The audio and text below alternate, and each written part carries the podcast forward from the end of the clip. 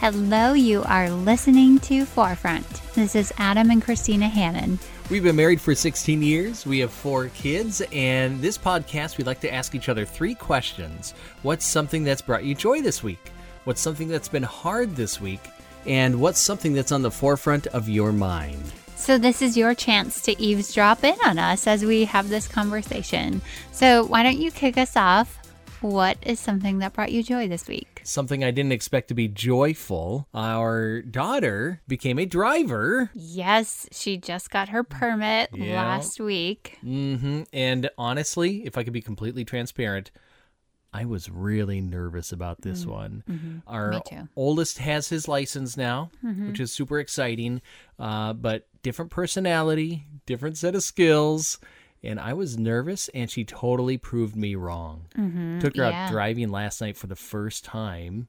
She was a rock star. She did amazing. That's so great. I That's really good news. I know.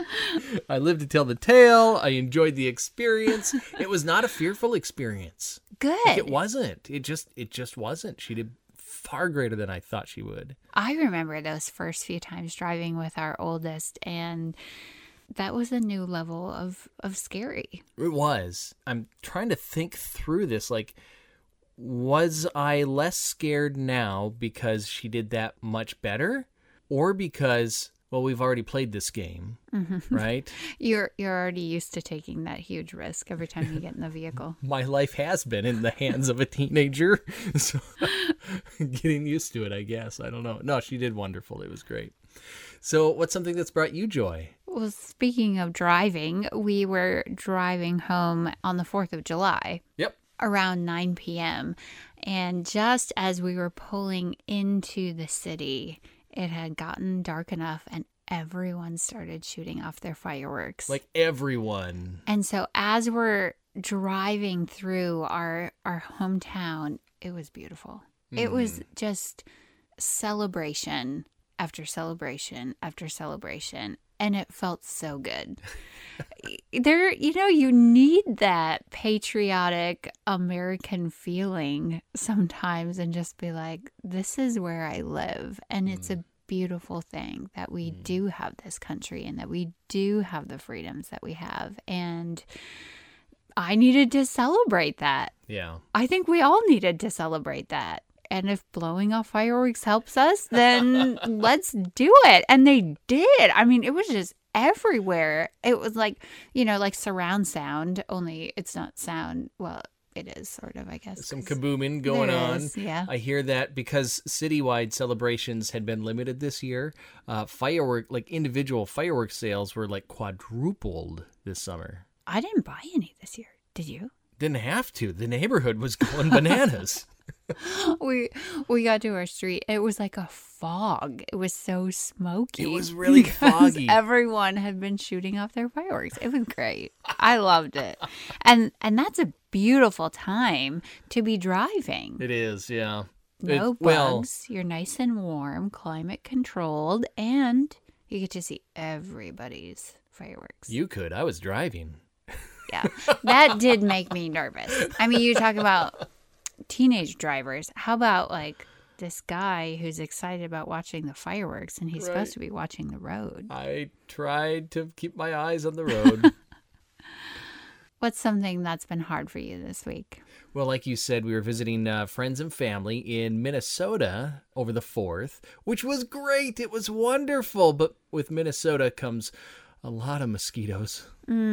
And hmm. we moved away from Minnesota. It's been not even four years yet. And I've come to the realization that we've been spoiled because we can't handle I, I can't handle the mosquitoes anymore. No, I am a wimp. Yeah, me too. A wimp. I can admit that.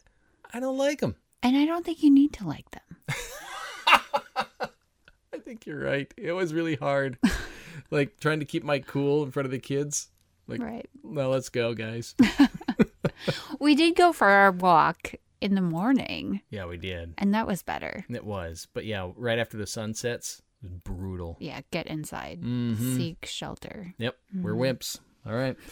so, what's something that's been hard for you this week? I've been studying so much this week in the book of Philippians because I have this great opportunity to teach the women of our church um, this weekly Bible study that we're doing in July, going Mm-hmm. through Philippians. And you've been really excited about this. I am so excited. I love it. And and one thing that I love, I mean really the biggest part of teaching that I love is the studying beforehand because it, it pushes me. It drives me to study scripture at a deeper level um and probably at a faster pace than I would on my own. because you're forced to. You got a class to teach. Yeah. Yeah. but there's a weight of responsibility because it's God's word. I don't want to misrepresent it. I don't want to pretend or make it say something that it's not intended to say. And so I'm really struggling, honestly, because the first phrase in that chapter that I'm assigned mm-hmm. is an if then statement. Okay. And you can use an if then statement in two different ways. So you can use it looking backwards at what you just had said. Um, for example, in this case, you know, the Philippians have been granted this belief in Christ and are now suffering. So we could say, if that is happening, then this is how they should respond, If right? then, it's like sure. a cause and effect. So if it rains, then I will bring an umbrella. That's sort of a thing, right? Mm-hmm. Or it could be argument, like a gentle, like argument presenting a case. So, sort of like, since there is encouragement in Christ, hmm. then you should act this way or, or respond this way or live this way. So, I, I see this ah. happening. I do this all the time when, like, our kids will get birthday presents or something like, mm-hmm. wasn't that nice of grandma to give you that gift? What should you say? You know, like kind of pushing that like if this happened, then you should do this. So so making Oh, that okay. that argument. So if someone gives you a present, then you should say thank you, right? Mm-hmm. So if this or if that, you're kind of wondering if you should look forward or backwards to get Yeah. the proper context. Yeah. Okay, sure, yeah. And so I'm not really sure which one it is because I I just honestly have no idea. Oh, okay. And maybe it doesn't matter. Um, and I'm just hung up on this, and I just need to get past the first phrase in the whole chapter, you know. But I'm like, I'm like hung up there, and uh, I don't know which one it is. Yeah. Maybe it's both. I don't know. I don't know. You've got some time to figure it out. Mm-hmm. If you can't figure it out, just admit that. That's fine. Yeah, I'll say this that I really, really appreciate that you are taking this seriously. You want to get it right. You feel the heaviness of responsibility to get this right and not just dismiss it and, and go the easy route and just, yeah, fine, whatever. Like you're taking it seriously. And I, I think that's very good and very noble. Well, thank you, and and I want to do well by these women, and I want to honor the Lord first of all, Mm-hmm. and the opportunity that he's given me, but serve my church well and, and the women in it. I don't know. I think there's something too about just being honest with the struggle of even Bible study. Like, I don't have all the answers. Here's where I looked. And I looked at a whole bunch of really great commentaries by theologians that I respect, and they all had different opinions on this. Hmm. So I know it's not just me that's Yeah. struggling through it. I mean, I I read a bunch of different things. I was like, well, I I still don't know. Hmm. So I think of a revelation study that I did years ago.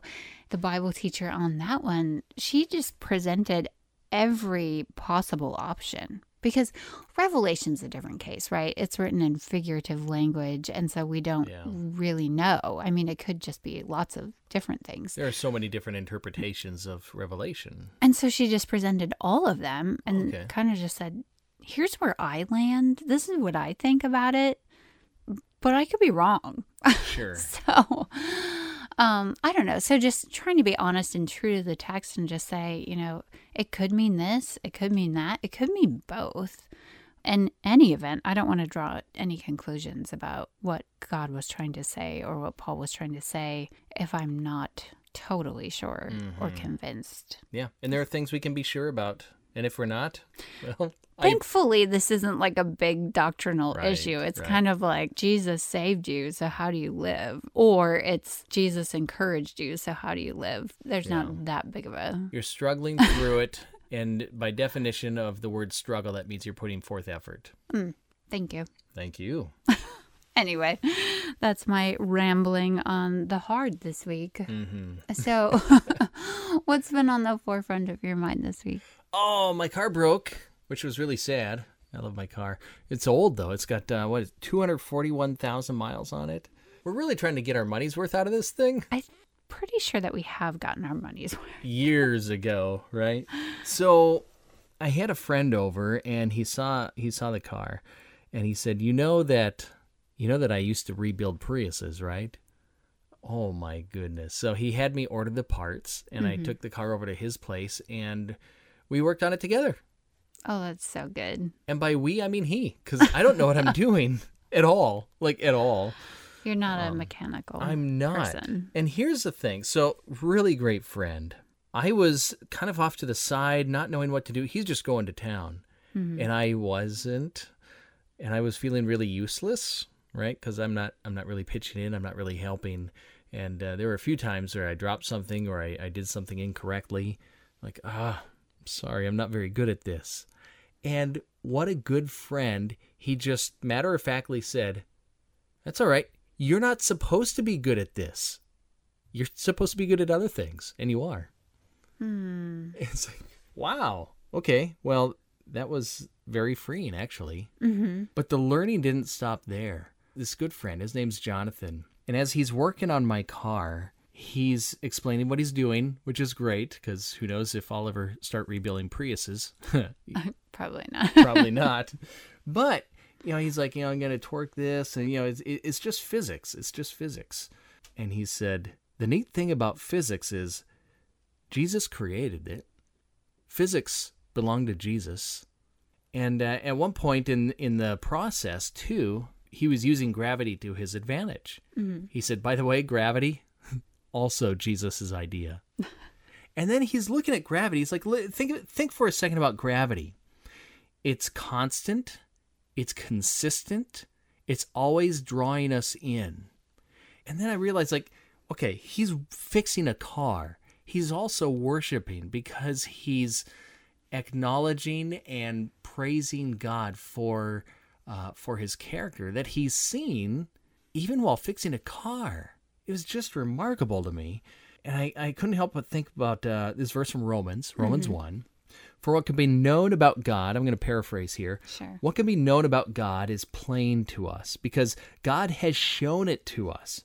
His invisible attributes, namely his eternal power and divine nature, have been clearly perceived ever since the creation of the world in the things that have been made, even a Prius, mm. right? Mm-hmm. Physics, gravity, these are things that God created, and it all points to his characteristics. I mean, isn't that amazing? That is amazing. So I learned a lot from my friend. He fixed my car, which I'm very grateful for. Uh, but that was that was uh, that was really eye opening. Right. And now I, I find myself like just looking around, trying to be more observant. More worshipful. More worshipful, Daily yeah. things. Yeah, like on my way to work, you just noticing things. It's like, yep, I can see God in that. I can see His character in uh, in all these new things now. So it's just awesome. That's great. Mm-hmm. What a good friend. Yeah.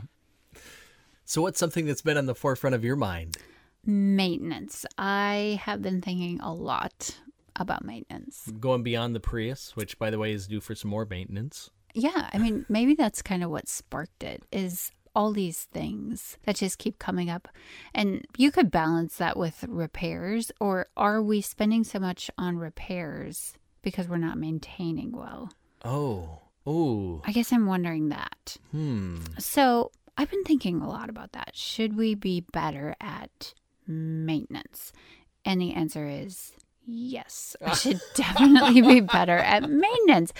But I don't know how or, or what I need to do. So I've been thinking a lot about that. And and here's what I have for you. Here's a little a gift for you. Okay. It is a quote from Teddy Roosevelt. You are kidding me right now. I am not. I'm quoting Teddy Roosevelt. Forefront Podcast and Christina, not Adam, is the one quoting Teddy Roosevelt. he says, I wish to preach not the doctrine of ignoble ease, but the doctrine of a strenuous life. Yeah. Mm. Teddy. Thanks, Teddy. Thanks, Teddy. And I'm going to raise you one. I just quoted Teddy Roosevelt, and now here it comes. Are you ready? What do you got? A Ben Franklin. You are so good to me.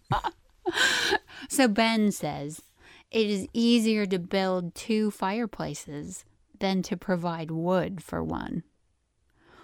And that's like, that's the issue I'm having, right? Is like, I could go out and just buy everything new and just like throw away, throw away, throw away all the old stuff, right? I don't think that's the best use of money or our resources or our time. But so just learning to work well and, and live that strenuous life, like Teddy said. And how do I maintain a good maintenance? Oh, there we go. Maintain a maintenance schedule. Hmm. I need that. You know, I have a good friend who she's so good at maintenance. She has like a, a calendar of like, it's the first of the month, so I do this, and it's the second, so I do this. And she has like all these, Oh, wow. you know, chores that don't need to be done on a daily basis, but just these things that need to be up kept. And and she does them. But I I don't. Unless hmm. your mom's coming to visit. Then I do everything. Oh, having guests over really pushes you to get things done. I'm totally motivated by these external sources. I've already said that on the podcast before, but Yeah. yeah, I'm I'm externally motivated apparently. So trying to come up with ways to motivate myself to get these maintenancey things in order. So if you have any tips, visit us at forefrontpodcast.com and, and shoot me your ideas because we need a maintenance schedule around here. I'll call my mom. You coming over? then we have to do all the work all at once. All of it. So this was kind of sparked by a, a book that my dad actually gave us over the 4th of July. Yeah, it's called Created for Work. It's a great book. It's a good mm. topic, but it just kind of like it's one of those books that holds a mirror up to your face and you're like, "Oh, yeah, I'm not good at that. Hmm. I'm not good at maintenance." Sure. Where we could be getting better. Mm-hmm. Yeah. And we should. And we should. Well, this has been Forefront Podcast with Adam and Christina Hannon. Thank you so much for listening.